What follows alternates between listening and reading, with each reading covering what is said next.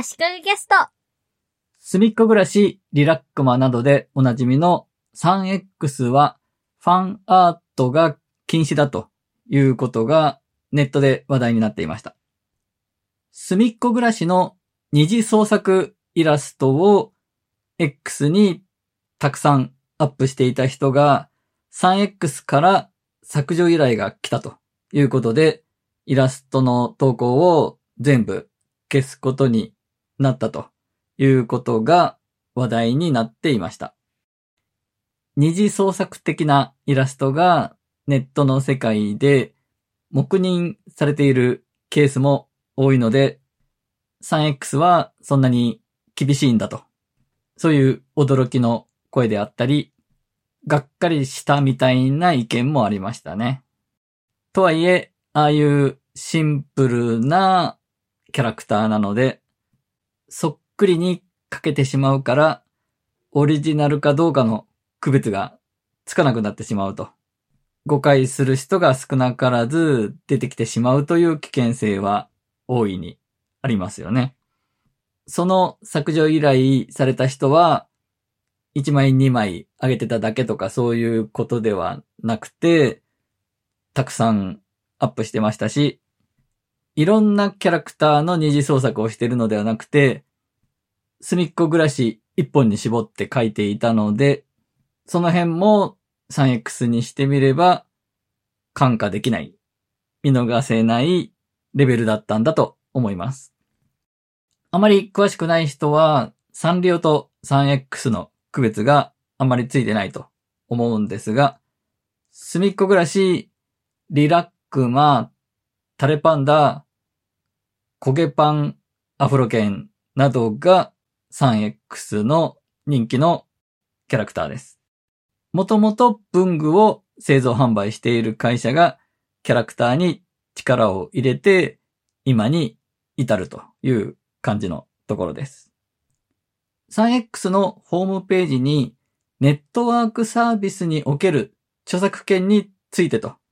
いうページがあって、そこに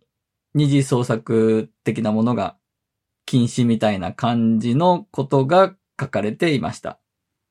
そのページの中に Q&A があって、自分が書いたまたは作った 3X キャラクターを用いたオリジナル作品を SNS などのウェブ媒体やイベントなどで使用したり発表したいという問いに対する答えとしては SNS などのウェブ媒体や実際のイベントなどでの発表は不特定多数の第三者に閲覧されてしまう状況となるため、私的利用の範疇を超えた使用と判断いたします。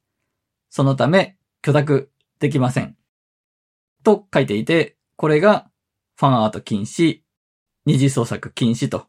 ちゃんと書いてあるよというところですね。まあ、著作権的にはどんなキャラクターにも当てはまることですが、黙認されているケースも多いので、ちゃんとはっきり書いているというところは、やっぱりキャラクターがシンプルな絵なので、似たもので溢れてしまうと、どれがオリジナルか分かりにくくなっちゃうという点も大きいからかなと思います。子供が描いた絵を1、2回載せるくらいだったら、わざわざ 3X が何か言ってくるということはないと思いますね。程度問題ですよね。他にも、既製品のぬいぐるみやフィギュアなどにオリジナルの洋服を着せたり飾り付けしたい。既製品のぬいぐるみやフィギュアなどを使ってオリジナルストーリーの動画を作成したいというクエスチョンに対して私的利用の範囲で楽しむ分にはいいけど、販売したり、人にあげたりするのはダメ。SNS などネットに載せるのもダメと明記してありました。これは著作権とか法律的な部分で言うと、ケースバイケースで認められる部分もあったりするような気もするんですが、こうやってはっきりダメだよと、ルールを決めてるということは、いいことなんだと思います。オリジナルの服をぬいぐるみなどに着せて写真を撮るという文化はあるみたいなので、それが禁止されることに対して異議を唱えている人もいますね。でも、今後の商品展開の邪魔になってしまうことがあるので、そういうオリジナルの服を着せて写真を撮る。縫い撮りするということを禁止するのはキャラクターを守る上でも必要という意見も目にしました。例えばファンの人が作ったあるコンセプトの服を着せたキャラクターの写真が可愛いとか言ってバズったりしたら、公式グッズとして同じようなものは出せなくなっちゃう。真似したと言われるようなものは出せなくなっちゃうので、そのキャラクターの今後の展開を邪魔しちゃうことになっちゃうよと。そういう視点は私にはなかったので、なるほどなと思いました。それとちょっと似たような話で、アイディアは募集していませんよということも、そのネットワークサービスにおける著作権についてのページに明記してありました。それによると、企画アイデアなどについて独自のご提案を受け付けていませんと。で、それでも送られてきた場合、それらを利用する一切の権利は 3X に無償で譲渡することを前提にお持ち込みいただいたものとして取り扱いますよと書いていました。これはアイデアが送られてきたらパクってやるよと言ってるのではなく、自分が送ったアイディアが盗まれたと、勝手に使われたと言ってくる危ない人に絡まれないようにという意味合いが大きいと思います。全然似てないのに自分のアイディアがパクられたとか言ってくる人が世の中にはいっぱいいるみたいですからね。あと Q&A のところで興味深かったのが、結婚式のウェディングケーキにキャラクターを利用したいと。で、これに対しては、ご結婚される当事者、もしくは身内の方の手作りであれば、私的利用の範疇と考えます。ただし、お写真などを SNS など不特定多数の第三者に閲覧されてしまう状況になってしまいますと、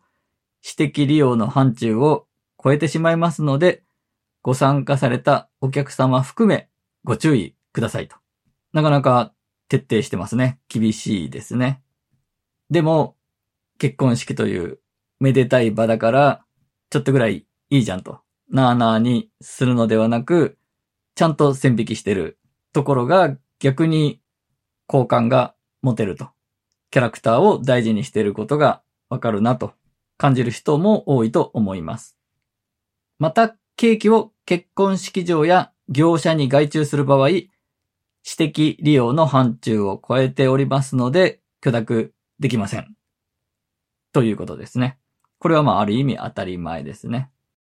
それに関連して、結婚式などのお祝いでキャラクターを飾り付けたい。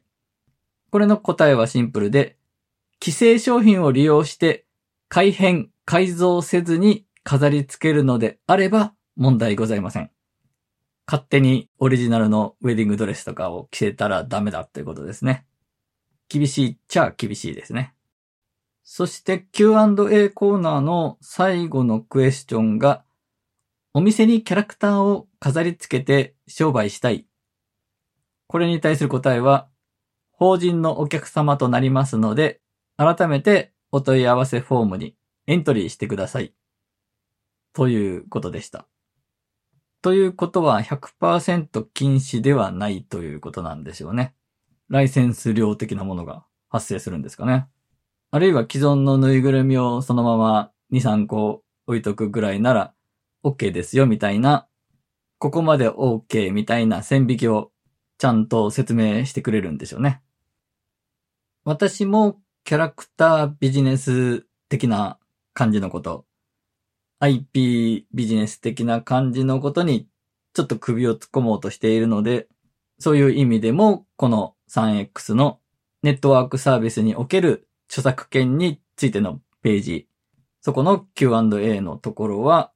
とても興味深く参考になりました。今回は以上です。足利工事がお届けしました。